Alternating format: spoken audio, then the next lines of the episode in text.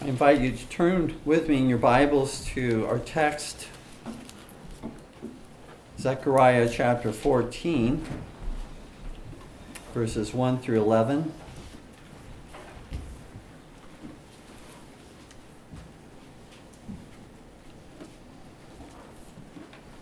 Zechariah 14, beginning with verse 1. Behold, the day of the Lord cometh, and thy spoil shall be divided in the midst of thee. For I will gather all nations against Jerusalem to battle, and the city shall be taken, and the houses rifled, and the women ravished, and half of the city shall go forth into captivity, and the residue of the people shall not be cut off from the city. Then shall the Lord go forth and fight against those nations, as when he fought in the day of battle. And his feet shall stand in that day upon the Mount of Olives, which is before Jerusalem on the east. And the Mount of Olives shall cleave in the midst thereof, toward the east and toward the west. And there shall be a very great valley, and half of the mountain shall remove toward the north, and half of it toward the south and ye shall flee to the valley of the mountains, for the valley of the mountains shall reach unto Azal. Yea, ye shall flee, like as ye fled from before the earthquake in the days of Uzziah, king of Judah. And the Lord my God shall come, and all the saints with thee. And it shall come to pass in that day that the light shall not be clear nor dark but it shall be one day which shall be known to the Lord, not day nor night, but it shall come to pass that at evening time it shall be light. And it shall be in that day that living waters shall go out from Jerusalem, half of them toward the former sea, and half of them toward the, the hinder sea. In summer and in winter shall it be. And the Lord shall be king over all the earth. In that day shall there be one Lord, and his name one. All the land shall be turned as a plain from Geba to Rimmon, south of Jerusalem. And it shall be lifted up and inhabited in her place, from Benjamin's gate unto the place of the first gate, unto the corner gate, and from the tower of Hananeel unto the king's wine presses. And men shall dwell in it, and there shall be no more utter destruction, but Jerusalem shall be safely inhabited.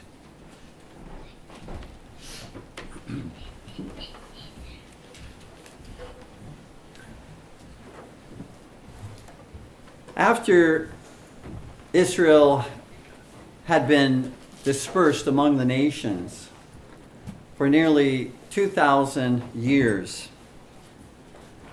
in 1948, due to a charter of the United Nations, Israel was constituted to be a nation. Many Christians uh, believe that God in 1948 remembered his covenant with Israel and brought them back to national life at that time. It was as if uh, Ezekiel 37 was fulfilled in the dry bones coming alive.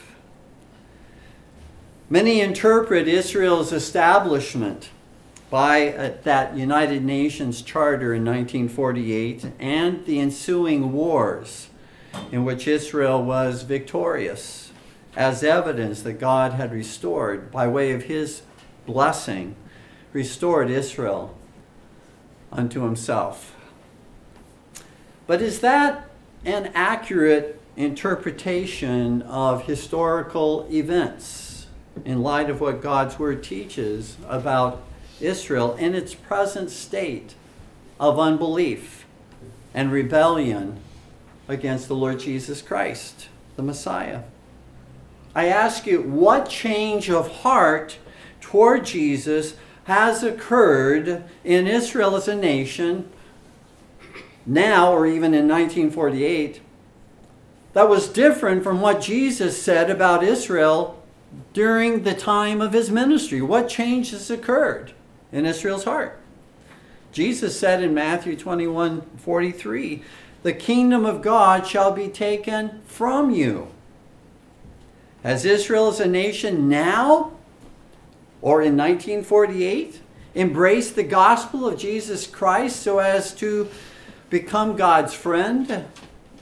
Or is Israel still God's enemy? As Paul indicated, due to their rejection of the gospel. In Romans 11 28, where Paul says, As concerning the gospel, they are enemies for your sakes.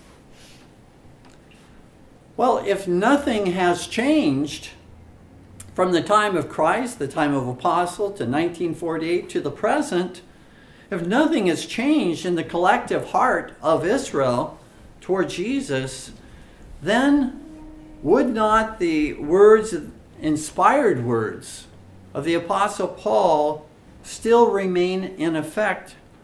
Those words found in 1 Thessalonians 2:16, wrath is come upon them to the uttermost, upon Israel.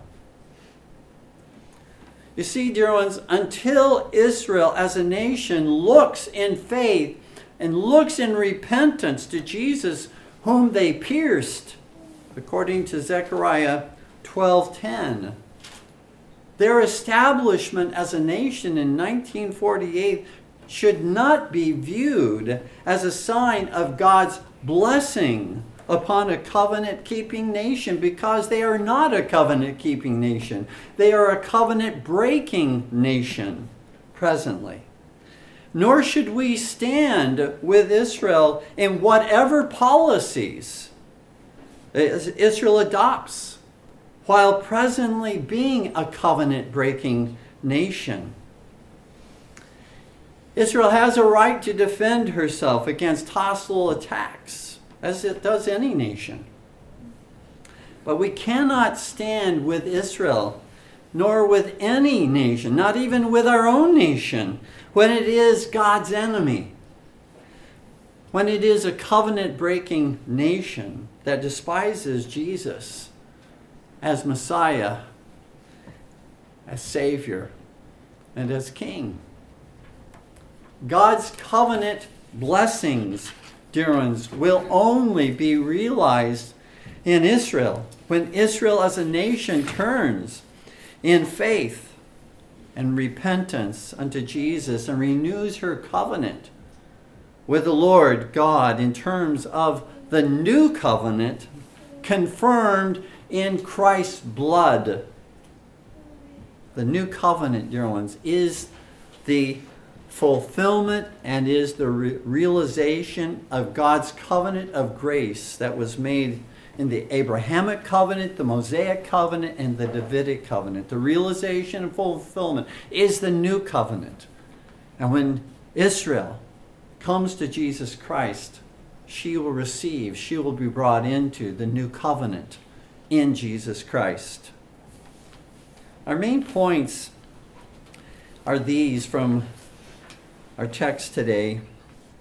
First of all, Israel will be judged by the Lord in the future. Zechariah 14, verses 1 through 2. And the second main point God's judgment upon Israel will only end when Israel turns in faith to Jesus as Messiah. Zechariah 14, verses 3 through 11. So, our first main point Israel will be judged by the Lord in the future. we read in verses 1 through 2 once again Behold, the day of the Lord cometh, and thy spoil shall be divided in the midst of thee. For I will gather all nations against Jerusalem to battle, and the city shall be taken, and the houses rifled, and the women ravished. And half of the city shall go forth into captivity, and the residue of the people shall not be cut off from the city. Just a little bit of background about the book of Zechariah and Zechariah himself. Zechariah was a post exilic prophet after the ex- exile, after they returned to uh, the Holy Land. Uh, uh, he was a prophet that ministered among God's people, along with Haggai and then Malachi as well uh, later on. His ministry from about 520 to 480 BC, he was mightily used of the Lord both to challenge God's people and to encourage the remnant of Israel that returned from captivity back to Judah and Jerusalem in order to complete the, the, the uh, rebuilding of the temple. And uh, his ministry, as he alludes to in the early chapters, the foundation of the temple had been laid 15 years later, and still the temple was not completed. And so his challenge was to them to encourage them to finish and complete the rebuilding of the temple. Don't leave it simply with the foundation laid, but finish the work that God has given to you. There were many enemies that came against Israel at that time when they returned to the land. Some, some were due to um, the enemies uh, in high places, like the king himself of Persia. Some were the Samaritans round about uh, Israel that hated and despised uh, Israel returning back to their, their homeland, the land God had given to them. And they sought every way to conspire against uh, the Israelites brought back in order to defeat uh, and to bring all their plans to rebuild the temple to naught. Some of the problems uh, were with Israel itself, with the Israelites, uh, with those uh, caught up with more building their own homes rather than building the rebuilding the temple of God.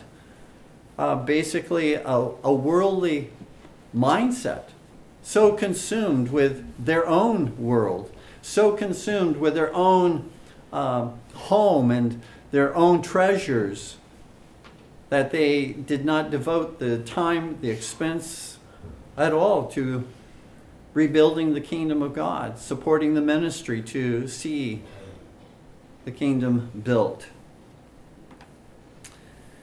As we look at Zechariah, the first chapters of the prophecy of uh, Zechariah uh, more are concerned with uh, past and present circumstances as it related to, to God's people who had returned uh, to rebuild the temple. The latter chapters in Zechariah are more prophetic, stretching forward uh, into the history or the future history of uh, Israel. Times of apostasy on the part of Israel, times of faith, repentance, and salvation by the Lord Jesus. And there seems to be, uh, in especially Zechariah chapters 12, 13, and 14, those three chapters, there seems to be quite a bit of overlap by way of content. They are basically describing in those th- last three chapters the same events. Uh, slightly different uh, language, but essentially covering the same events. And that, that similarity, hopefully, we'll be able to share to some degree in the sermon today. Each of these chapters, chapters 12, 13, and 14, covers the same future events in which the Lord would judge Israel through hostile nations and yet mercifully save Israel from her enemies when she turned in faith and repentance unto the Lord Jesus Christ. Now, I'm not saying that there is a uniform interpretation that all conservative Bible believing scholars will agree on these chapters as to who's in view and when these are to be realized and fulfilled. But I, I will seek to, to lay out and present to you what I believe uh, is a consistent historical uh, position in interpretation of these chapters. So let us begin as we look at, before actually uh, looking at chapter 14, I, I have uh, two questions that I would like to first ask in order to understand better, first of all, who is in view here and when is this to be realized and fulfilled. So, who is this Jerusalem or this Judah that is defeated by this coalition of nations? In verse 2 For I will gather all nations against Jerusalem to battle. Who is this Jerusalem? Likewise, in uh, Zechariah 12 9. And it shall come to pass in that day that I will seek to destroy all the nations that come against Jerusalem. And then in chapter 13, verses 8 through 9. And it shall come to pass that in all the land, saith the Lord, two parts therein shall be cut off and die, but the third shall be left therein. And I will bring the third part through fire and will refine them, as silver is refined. And I will try them as gold is tried. They shall call on my name, and I will hear them. I will say, It is my people, and they shall say, The Lord is my God.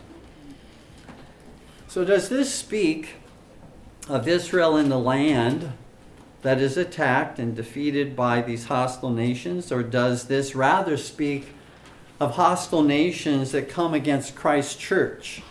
Church composed of both Jews and Gentiles, and Christ coming to deliver and redeem uh, his saved church. So basically, the two positions it refers to Israel uh, in an unconverted state that the nations come against, or it refers to the church of Jesus Christ, the redeemed church of Jesus Christ. As I said, there are sound commentators, past and present, on both sides of this question. But it seems to me that these chapters are addressing national Israel in her unconverted state, being defeated by hostile nations, yet turning in faith and repentance to Jesus Christ at some time in the future. Throughout the book, and let me just give a couple reasons why I think it refers to national Israel as opposed to the church composed of Jews and Gentiles uh, at the present time or subsequent to Christ in this present age. Throughout the book of Zechariah, Jerusalem and Judah uh, are referred to uh, many times. Those, those uh, designations occur many times throughout the book of Zechariah. And uh, again, uh, they seem always to refer to national Israel. For example, in Zechariah chapter 1, verse 12, just, you know, just a couple examples, but these, this is just a, uh, a couple of, out of many examples that could be mentioned. But Zechariah 1.12 says,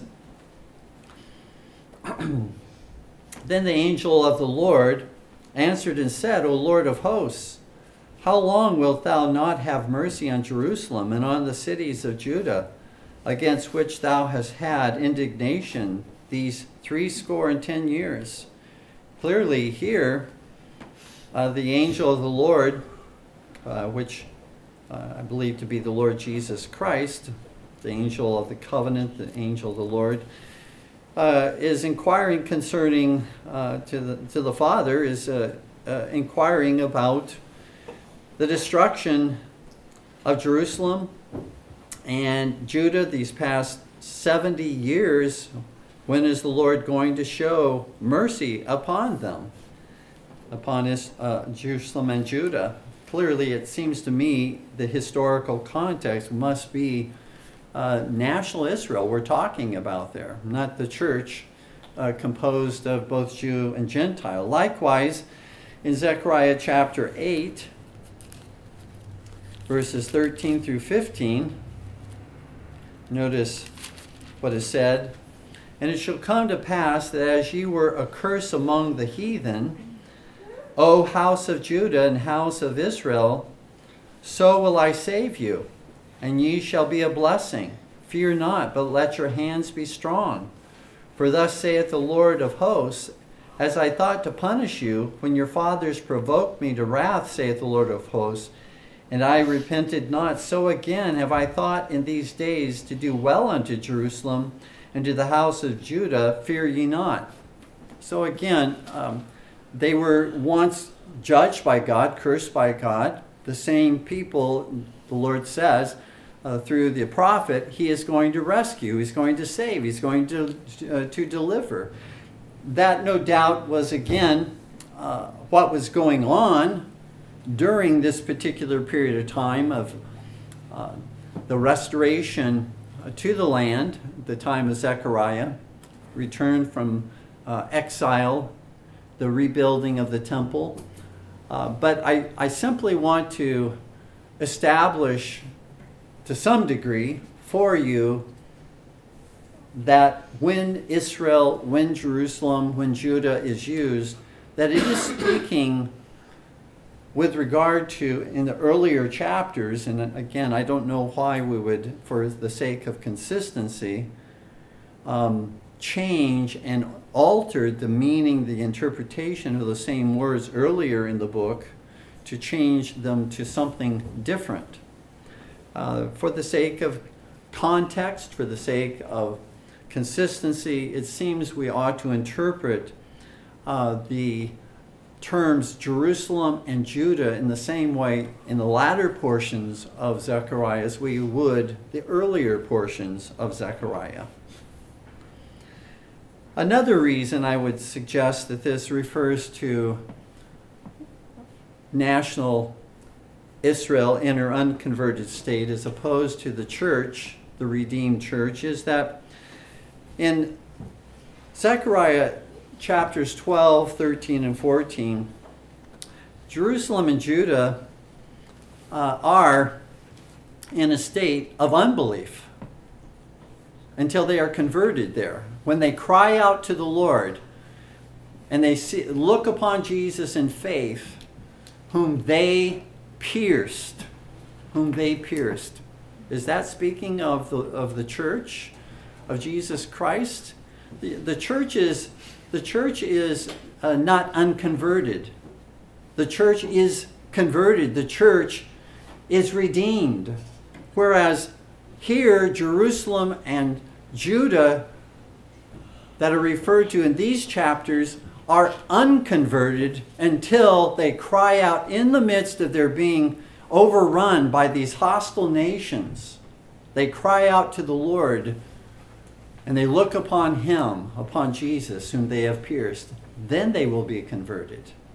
So again, it does not seem that those chapters refer to the church composed of both Jew and Gentile that are already redeemed, that are already converted, but it's referring to a time in the future, I would suggest, as we'll look at in just a moment in answering the question, when this is going to be realized and fulfilled. But we're dealing, I believe, with an unconverted Israel, an unconverted Judah and Jerusalem that will yet turn in faith and repentance unto Jesus Christ.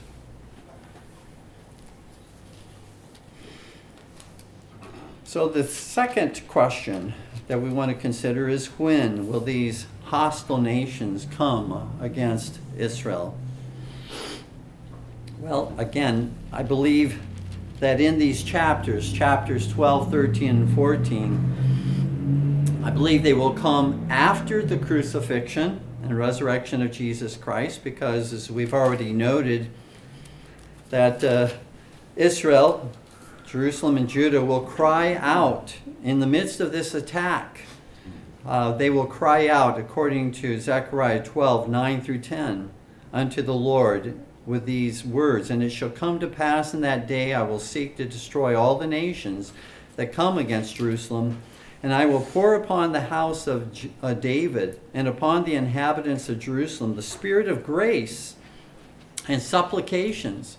Notice, and they shall look upon me whom they have pierced, and they shall mourn for him, as one mourneth for his only son, and he sh- and shall be in bitterness for him, as one that is in bitterness for his firstborn. Obviously, for Jerusalem, for the inhabitants of Jerusalem, for the Jews living there to, to mourn uh, and to look for uh, unto Jesus Christ, whom they pierced, is to speak of a time subsequent to the crucifixion of Jesus Christ, not prior to the crucifixion of Jesus Christ. Likewise, in verses uh, chapter 13, uh, verses 7 through 9, uh, this is quoted in the Gospel of John, this, this uh, passage, which again, during the ministry of Christ, Awake, O sword, against my shepherd, and against the man that is my fellow, saith the Lord of hosts. Smite the shepherd, and the sheep shall be scattered, and I will turn mine hand upon the little ones. Again, uh, I think further evidence that this uh, was fulfilled um, after uh, the crucifixion and the resurrection of Christ. And uh,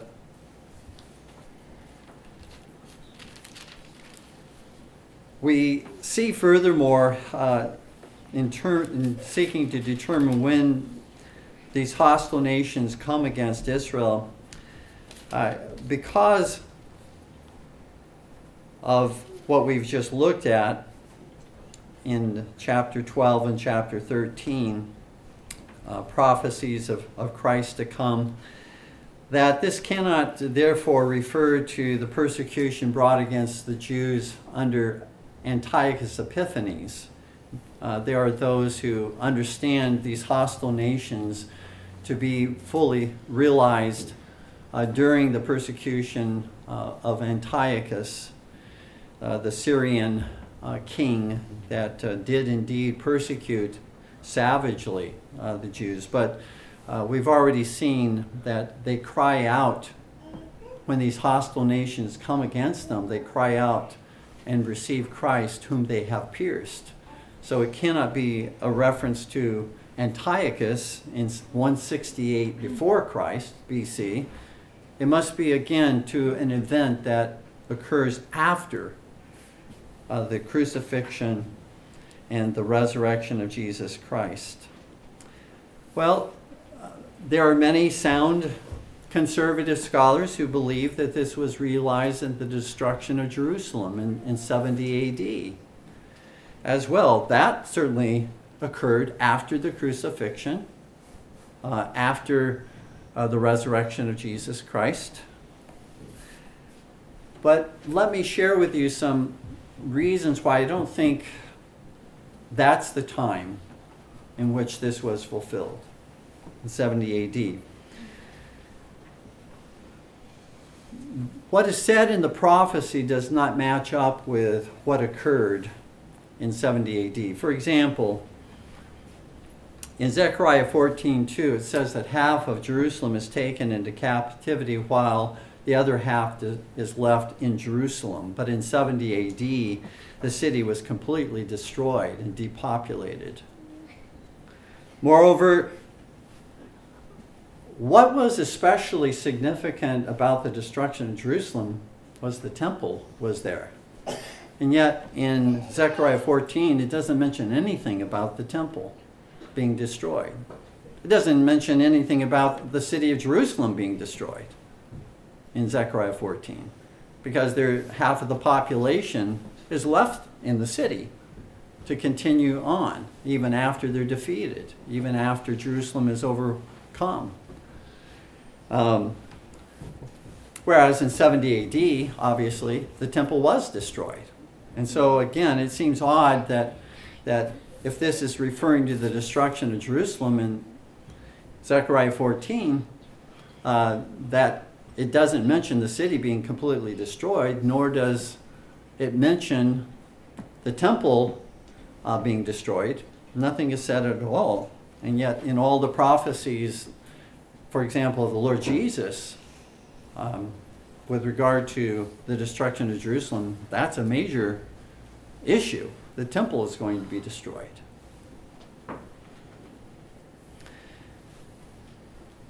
Something else about what we find here is that in these chapters, chapters 12, 13, and 14 of Zechariah, victory is given to the Jews over these nations when Jerusalem and Judah turn in faith to Jesus Christ.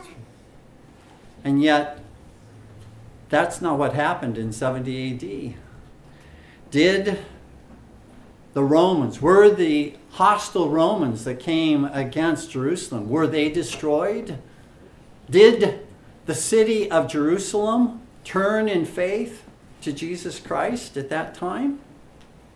I don't remember reading anything uh, of that happening, that Rome was destroyed. And yet the nations that come here against Jerusalem, that overtake Jerusalem in Zechariah 14, they are defeated.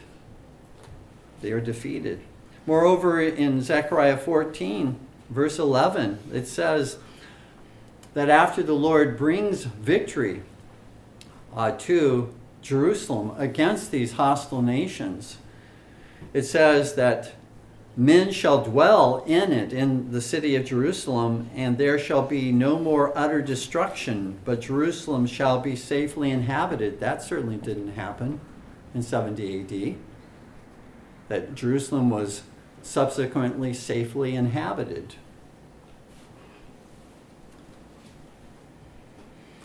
And finally, Jesus, as we noted, uh, did not destroy the Romans at that time and bring all the nations of the earth at that time under his rule, as is said he will do in Zechariah 14:9, and the Lord shall be king over all the earth. In that day there shall be one Lord, and his name one. So I, I simply don't see how Zechariah 14 was then realized, fulfilled in the destruction of Jerusalem uh, and the temple in 70 AD by the Romans. So, I, so we've looked at Antiochus Epiphanes. That's before Christ. That that cannot be what Zechariah 14 is referring to.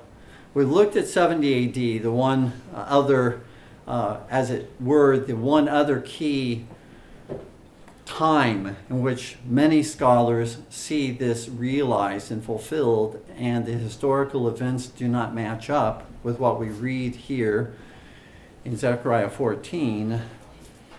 And again, uh, I don't know of any other event or time that would parallel what is stated here in Zechariah 14. Therefore, I submit to you, this ha- it has not yet occurred.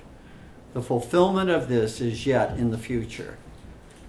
When nations will come against Israel, when they will cry out within Jerusalem unto the Lord Jesus Christ, believe and trust in him, whom they pierced.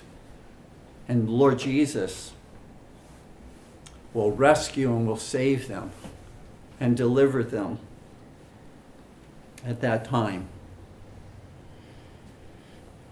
He will turn them from being a unbelieving and Christ rejecting nation and he will bring them unto himself. The charter of the United Nations, dear ones, in 1948 as we noted, did not change the heart of Israel or bring her to Christ to be restored as a Christian nation. That will yet happen in the future, but it did not happen in 1948. Israel is unchanged from the time of Christ and Paul, from the time of the Charter of the United Nations in 1948. Israel remains the same an unbelieving, unconverted nation. And in the words of Paul in Romans 11:28 is the enemy of God, the enemy of Christ. It is a covenant breaking nation. Well, it's prophesied that God would bring this confederation of enemy nations that we find in chapters 12, 13, and 14. God would bring this confederation of enemy nations against, as we've noted, a covenant breaking, unconverted Israel. Well, Israel is in the land. And so, in order for this prophecy to be realized, Israel needed to be in the land. In 1948, Israel was brought into the land, but it was not brought into the land at that particular time with God's blessing upon Israel as a covenant keeping nation. But it was brought into the land nevertheless God raises up nations, God puts down nations. He is the He's the Lord, He's the governor of all nations. Jesus Christ is the King of kings and Lord of lords. And he did bring Israel into the land again, regardless again of, of those particular circumstances surrounding the charter. And again, um, I'm not going to go into great detail about that uh, whole issue. I do want to say in a future sermon some things about Israel being in the land. But regardless of how one views the circumstances at that time, whether it was just or unjust in the way the charter of the United Nations uh, was rendered, nevertheless, Zechariah 14 says, An unconverted and unbelieving nation will be in the land. Uh, that wasn't true before 1948.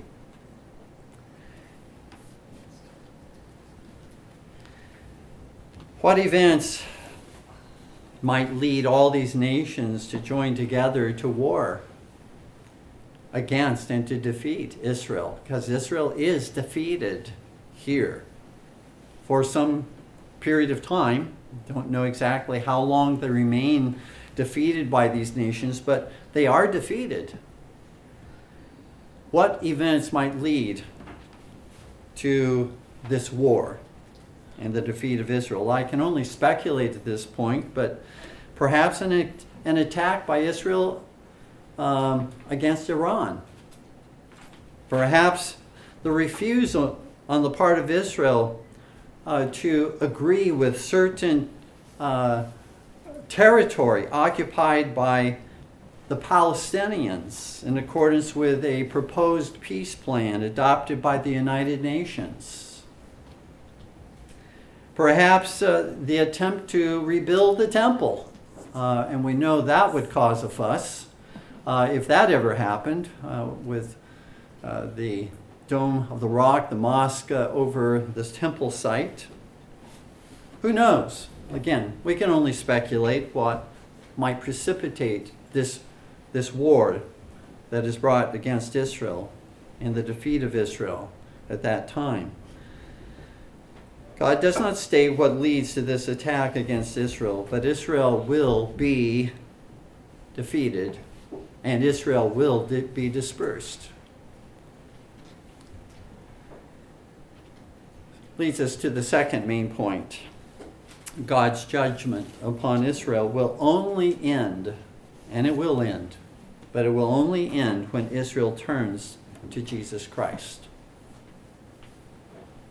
And we see that in the remainder of Zechariah chapter 14, verses 3 through 11. I won't read uh, all of those verses. We'll touch on a few of those verses, but uh, let's continue in the second main point.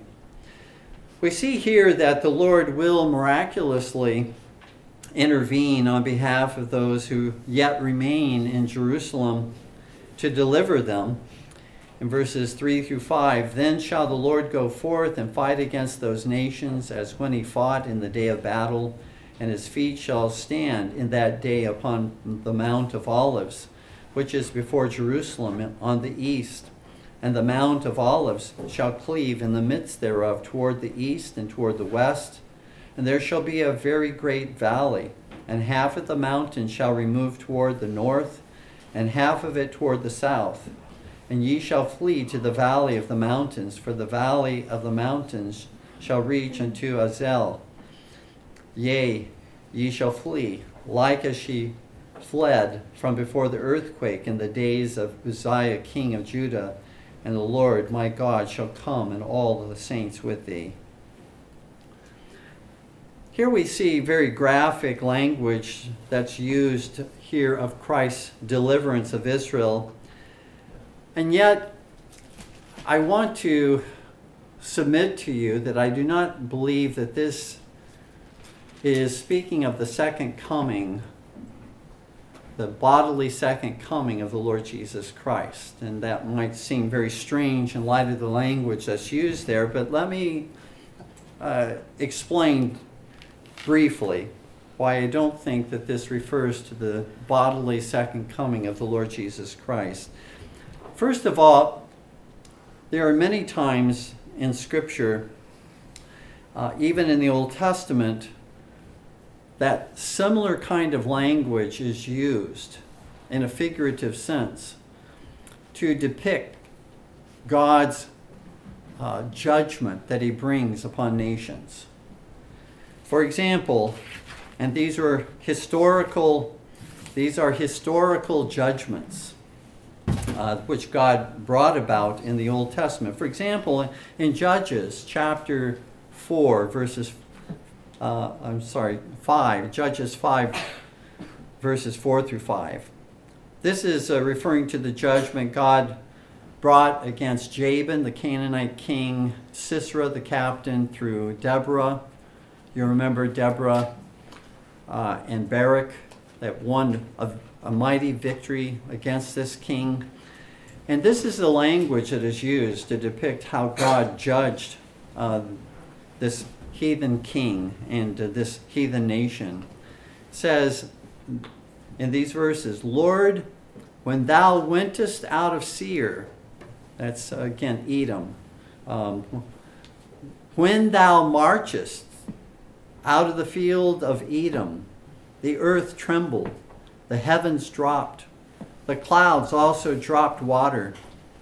The, melt, the mountains melted from before the Lord, even that Sinai from before the Lord God of Israel. You, you hear the graphic, figurative language that's used. It's talking about a historical judgment that God brought against a Canaanite king.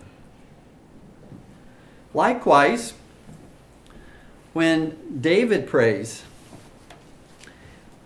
because of the enemies that were come against him.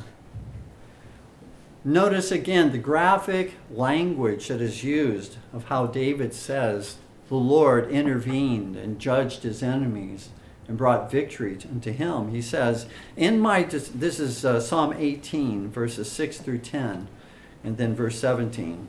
In my distress I called upon the Lord and cried unto my God.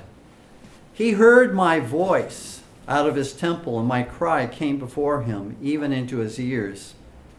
Then the earth shook and trembled. The foundations also of the hills moved and were shaken, because he was wroth. There went up smoke out of his nostrils, and fire out of his mouth devoured.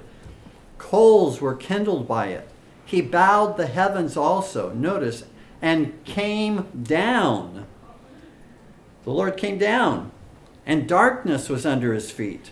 And he rode upon a cherub and did fly. Yea, he did fly upon the wings of the wind. He delivered me from my strong enemy and from them which hated me, for they were too strong for me. Again, a historical judgment brought against David's enemies. God came down Darkness was beneath his feet. He rode upon a cherub. He flew. And he, he just shook the very foundations of the earth when he did so. Isaiah 63, verses 1 through 4. Another historical judgment that the Lord uh, has brought against Edom against uh, the capital city of Edom, Bozrah. But notice again the graphic and the figurative language of how God Himself, how the Lord Himself brought this judgment. Who is this that cometh from Edom with dyed garments from Bozrah? This that is glorious in his apparel, traveling in the greatness of his strength. I that speak in righteousness, mighty to save. Wherefore art thou red in thine apparel, and thy garments like him that treadeth in the wine vat? I have trodden the winepress alone, and of the people there was none with me. For I will tread them in mine anger, and trample them in my fury, and their blood shall be sprinkled upon my garments, and I will stain all my raiment. For the day of vengeance is in mine heart, and the year of my redeemed is come. And one other Old Testament passage, in Micah 1, verses 3 through 4, this judgment is brought not against a heathen nation, this judgment is brought against Israel herself by way of the Babylonian uh, destruction of Jerusalem and the temple. Micah 1, verses 3 through 4. For behold, the Lord cometh forth out of his place, and will come down, and notice, and tread upon the high places of the earth, and the mountains shall be molten under him, and the valleys shall be cleft, broke, uh, split in two, as wax before the fire, and as the waters that are poured down a steep place. So again, this language that we find in Zechariah 14, and his feet shall stand in that day upon the Mount of Olives, it's not unusual language. It doesn't speak necessarily of the bodily second coming of Christ. In fact, I don't believe it does. But is rather referring to, in graphic, figurative language, is referring to a judgment that God, the Lord Jesus, brings against the nations that come against Israel at a future time. And so his coming is not visibly seen in bodily form any more than these other historical comings that are mentioned here that we've looked at coming in judgment upon nations, coming in judgment upon Israel.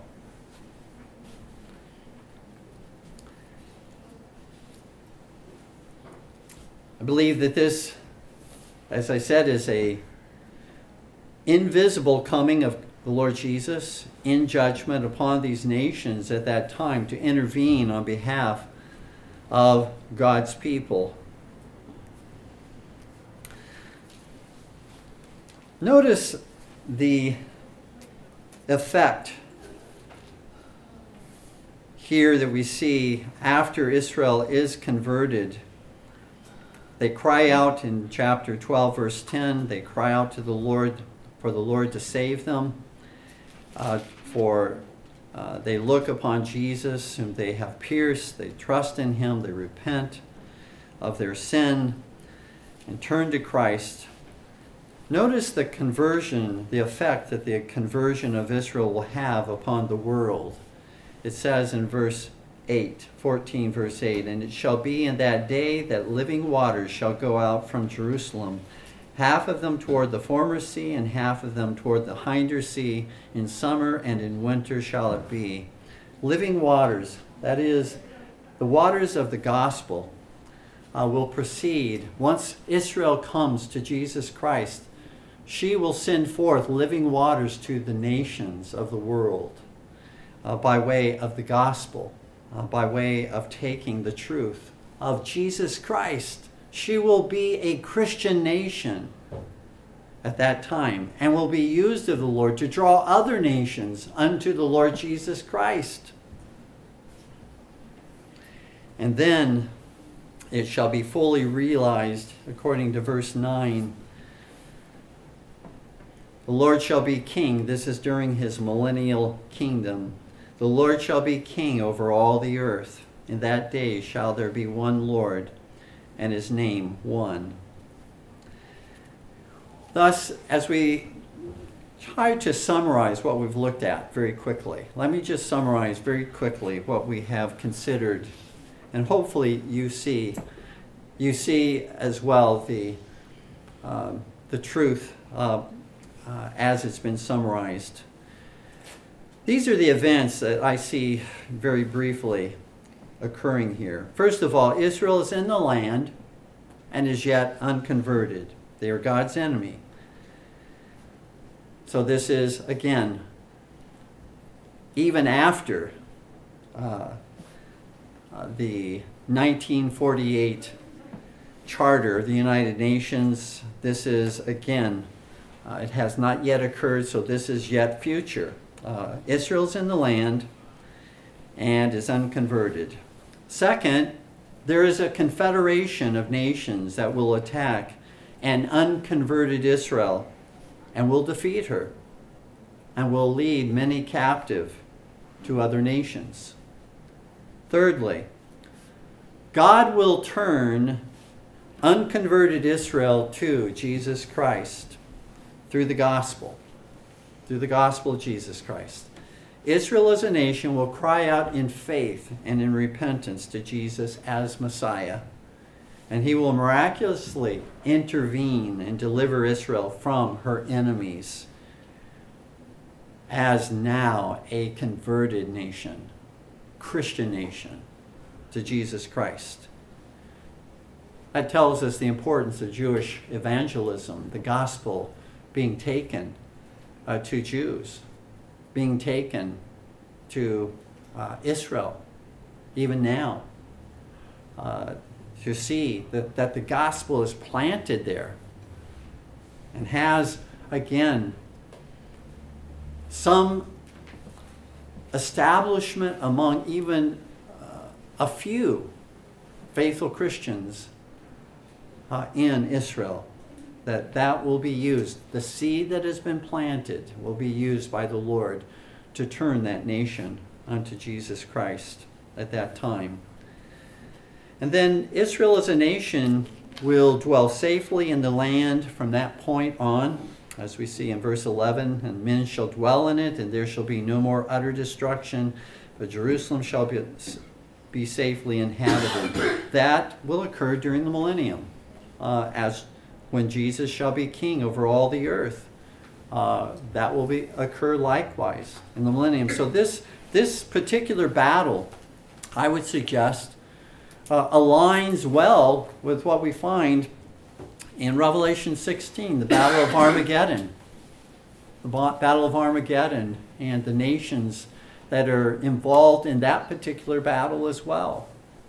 Uh, that uh, I believe that there is an agreement uh, between these various portions of God's Word.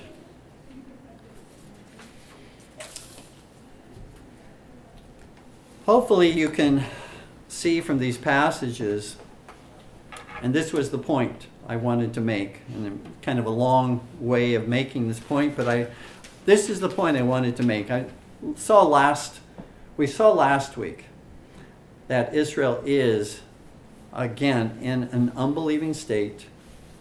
Uh, that uh, they do not have the blessing of God upon them at this time because they are not a Christian nation. They are a nation that has broken covenant with God. They have put to death um, uh, as a covenantal people uh, the Lord Jesus Christ. They will look upon him whom they pierced. As a nation, they will look upon him whom they pierced. And so there is responsibility and accountability uh, that uh, comes against Israel. Uh,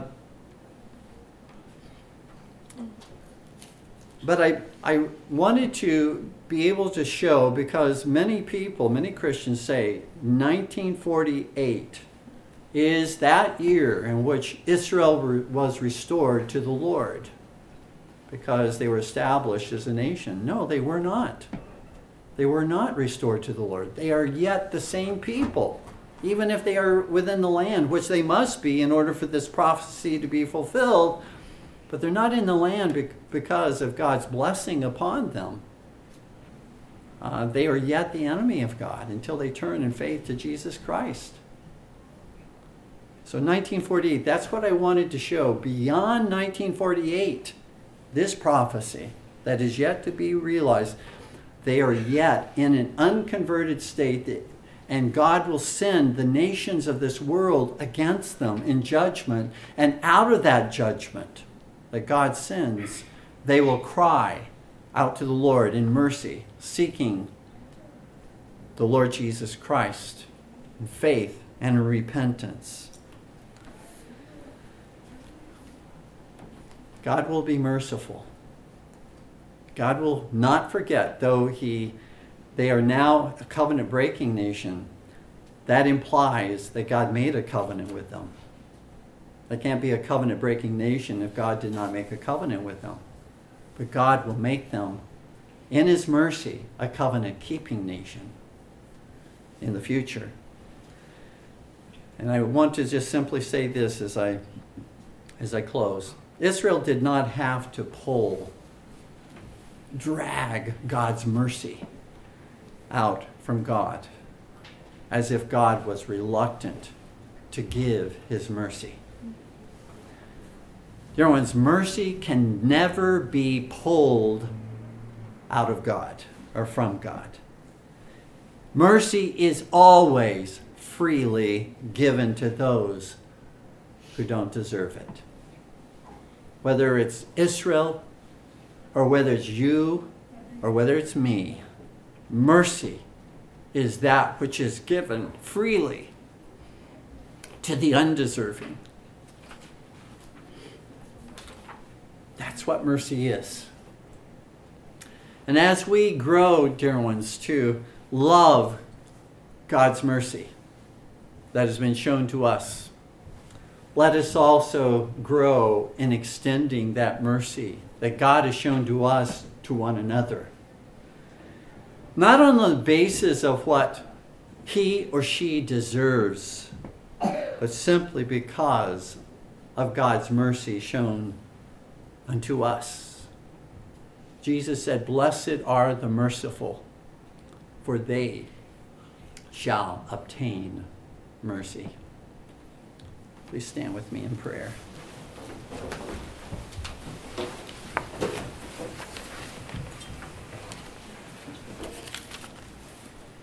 Heavenly Father, what a joy it is uh, to read about thy mercy to thine ancient people Israel, because it is the same mercy that thou dost show to us. For we are no different in that we are undeserving of that mercy than Israel is and has been. But Lord, thou dost delight to show mercy. And Lord, we delight even now to receive it. And we delight to hear how thou wilt show mercy to Israel in the future and how thou wilt show mercy to the nations of this world in the future through the gospel of Jesus Christ. Not from simply some uh, covenant from the past that has nothing to do with Jesus Christ, but, but through Jesus Christ. For all mercy flows to us through Jesus Christ. We ask, Lord, that Thou would open our hearts and our minds, Lord that we would not be those who therefore are stingy in showing mercy when we truly understand the mercy that has been given to us. May we delight to show mercy, even as thou dost delight to show mercy. In Jesus' name, amen.